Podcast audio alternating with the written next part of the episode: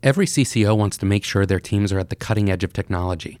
But how do you separate the hype from the reality? I think when I get home, I'm going to ask Alexa for a use case for blockchain. See what she says. there you go.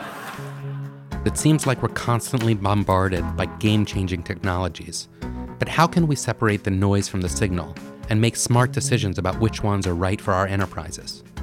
In our last two episodes, we took a deep dive into one of those technologies, blockchain, and our panelists were extremely excited about its potential. But what if they were wrong? I'm Elliot Mizrahi, Vice President for Communications and Thought Leadership at Page, and it's my pleasure to welcome you to this episode of the new CCO. An AV is rear ended at a crosswalk and it has to choose between veering off and killing its one passenger or going straight and killing three people in a crosswalk. What should it do? So, who, who thinks it should kill the one passenger instead of the three people? Now, who would buy that car and sit in it? This is the first of a three part series focusing on technology and how it's reshaping the role of communications. At the 2018 Page Spring Seminar in New York, we heard from a panel led by Alan Marks of ServiceNow, Dave Wright, his colleague at ServiceNow, Lulu Chang Meservey with TrailRunner International, and RJ Pittman with eBay.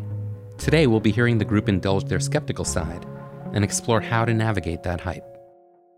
We believe, as you hear, that a revolution is underway and that the technology that we're talking about, machine learning, AI, chatbots, blockchain, is going to transform, is transforming, and will continue to transform at an accelerated pace, not only consumer experiences and customer engagement, but transform the way companies operate, and therefore ultimately change the way we think about communications and engagement. So, with anything in technology, there's always a lot of hype that never materializes, and there's reality. So that's how we want to kick off. And I'll start with Dave. What do you see as hype, and what's reality? So I'm going to be, I'll be, I'll be contentious and then back up a bit. Um, I think one of the biggest hype areas I hear about at the moment is actually blockchain. And I don't believe it's the functionality of blockchain. I know what it does, I know how it works. What I can't understand is how someone's developed a technology where you feel compelled to use it, even though you haven't got a use case. so, so what happens now is I'll do conferences like this or user groups, and people come up and they'll say, Dave, Dave, what's your stance on blockchain? And I'll say, well, what's your use case? And they'll go, well, we haven't got one, but what's your stance? And I, I don't understand how we got to a point where everyone feels they they have to they have to look for a use case. I, have even saw I even saw a, a, tech plan for a university last week, and it was focusing on what they were going to do this year. And one of the points at the bottom said, "Continue to investigate use for blockchain." I, I don't know how a technology has got such a grip where people will just try and find a way to get it in a company. So I, I think it works. I see the value of it. I think as we move towards uh, towards kind of more of a, a, gig society where perhaps people are, are bidding for work, I can see how it comes into our industry a little bit at that point. But right now, I think people spend more time trying to find use cases for blockchain than they do getting value from blockchain. Great. There's actually a website called doyouneedblockchain.com. Let me save you five seconds. Blank page, it says at the bottom, most probably no. so for a lot of people, you need blockchain. Uh, Amy here from EY knows a lot about blockchain because EY is investing for good reasons and they have a business case. For some of us, learning about blockchain is a complete waste of time because fear of missing out, FOMO, is not a business case. But I, will talk about a technology that I think is, is not hype, is actually worth everyone's time. But before that, I'm going to ask the same question that I ask my husband when he starts raving about the New England Patriots, which is why do I care?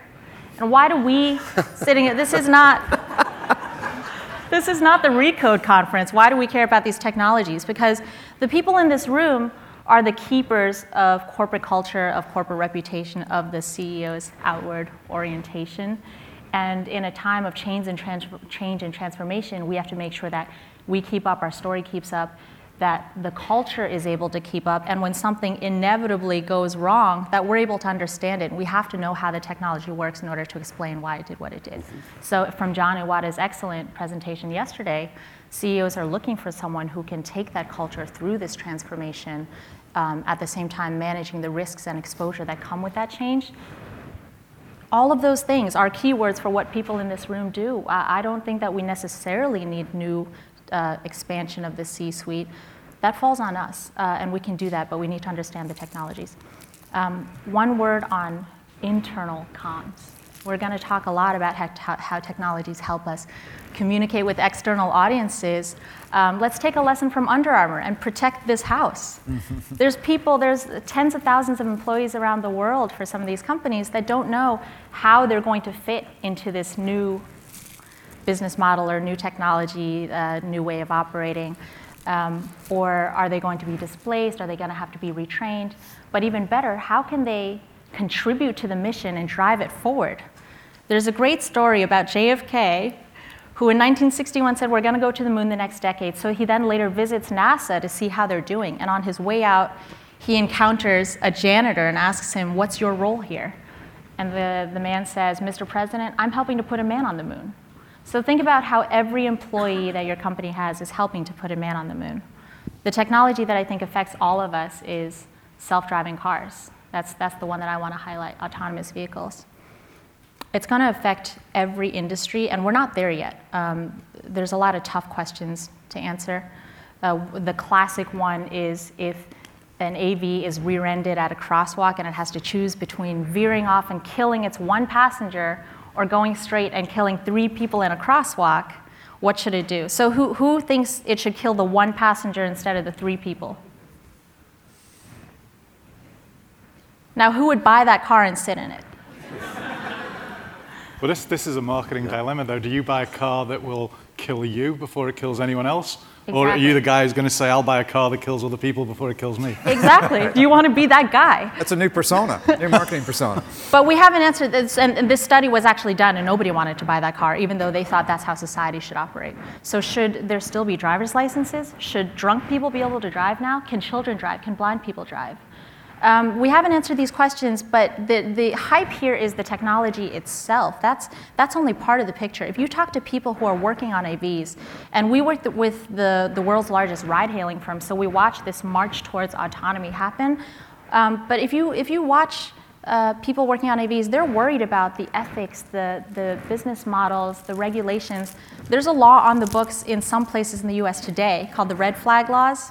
If a woman is driving a car a man has to walk in front of the car waving a red flag to make sure that people know to get out of the way. Our laws are not ready for self driving cars. and so when this does, when this does uh, happen, there's going to be mass disruption and it'll affect every industry. Think about the legal profession 35% of civil cases are from car crashes. Or the insurance profession 94% of car crashes are due to human error. If you're in media or if you have anything to do with e commerce or entertainment, people, Americans only, spend 84 billion hours a year driving. Now they'll spend that time online instead, new revenue models. Um, 20 people a day die waiting for an o- organ that they, they didn't receive on time. 20 people a day die waiting for an organ. One out of seven of those organs comes from someone who died in a car crash. 37,000 people a year in the US die from a car crash. What's going are we going to have an organ shortage that we need to get ready for? So every industry in this room, uh, I think every company represented here is going to have to learn to figure out how they fit into this new ecosystem. And we're going to be in charge uh, of telling that story and being ready when it comes. The good news is that experts think we have between two and 15 years to get ready. So that's our homework assignment. Great examples. Just like we talked about culture change, these other, the ethics, public policy, I mean, these, these are, are, complicated issues, as you all know, that, is, that, are not just about the technology itself. RJ, hype, reality. So I think uh, I want to click back one notch. I agree with uh, the panelists here wholeheartedly.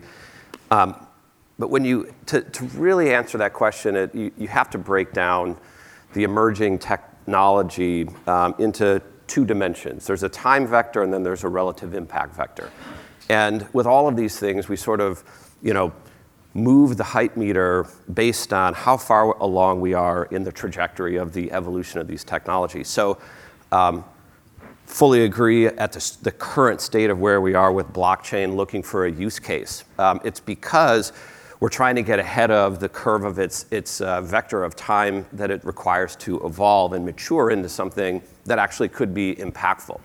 And then we start to make judgment calls on whether blockchain is you know, going to be a valid technology or not, maybe prematurely, because it's such early days. And clearly, the first instance uh, of its application being a cryptocurrency, and it is very powerful uh, for that particular use case. And it's chaos right now.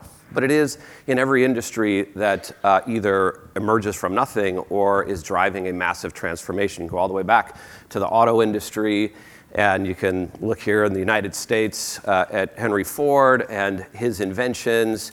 Um, the little known fact is there were over 3,000 car companies in uh, existence before it consolidated down to the big three. And it was chaos then, too, and the same kind of questions come. And so I always look at it from the standpoint of is this important? Um, do, am I clear about the use cases? No. But are the fundamental uh, components of this technology and its purpose interesting? Does it have longevity and scale and potential for impact? Yes. So I think from that perspective, it is important to try to understand it. Um, but be careful not to get caught up into such an early adoption curve. The other part of it is people will assess very quickly, looking at the impact that it has by the end of 2018, and then continue to render those judgments. Like everybody wants to decide whether, you know, tech trend or tech fad A, B, or C is real, is it dead, is it, et cetera. And most of them actually um, become important parts of the technology industry and ecosystem over time. They just sort of fade into their position, um, and they're just not as sensationalized, you know, as they might have been at the onset. Um, what I think, so I think it's important to really think of it systemically. Um, mm-hmm. When I think about what's real, I'll go even one click back on um, autonomous vehicles to just autonomy. I think autonomy is being driven by the ability today to uh, power things with machine learning, artificial intelligence um, that will absolutely transform not just industries, but I believe it's going to transform the human race and it's going to transform society in so many, so many fundamental ways. But why is that something to say now based on everything I just said? Is that hype or is that fiction? Well, um, AI has been around for 40 plus years. It's a science, it's not a thing. Um, and what's happened is there have been some tectonic shifts in the building blocks of technology that have enabled this science to really solve some big problems that we never thought were possible before. Cloud computing, giving us um, basically supercomputer access like an ATM machine. Uh, is huge. Big data, remember that, you know, hypo reality kind of thing from a few years ago? The cost of storage, for the data that is necessary, you need massive amounts of data and massive amounts of computing capacity to do something of a very simple human task. And you could imagine the amount of data and the computing you need to have an engine or an AI drive a car, you know, down a, a public street. That's just one example. But you can look at autonomy solving problems everywhere, from manufacturing to healthcare. I mean, there's AI now um, combining machine learning, deep learning, and pattern recognition and computer vision that's detecting cancers before they become cancers at a level that no human being has the capacity mm-hmm. uh, to do. It's just not actually in our, uh, our sensory capacity. It's phenomenal. Um, and so for me, I, I look at um, the big opportunities more in these larger sort of tidal wave shifts. And we'll talk about it you know, as we get into it. But um, uh, that tipping point has only happened in, I'd say, the last 12 to 18 months, where those raw materials have really become accessible to everyone. And I mean, you have students in universities and in research that are tackling massive problems that have faced the world since civilization existed, um, and they're solving them in, in record breaking time. So I think over the next 10 years, you're going to see just a radically different world. Next time, we'll get more deeply into that radically different world. We'll look at what's coming, what's already here, and what it all means. Special thanks go to the Home Depot and to Rivet Smart Audio, our podcast partner, for their generous support in making this season of the new CCO possible. That's all for this episode. Thanks so much for joining us.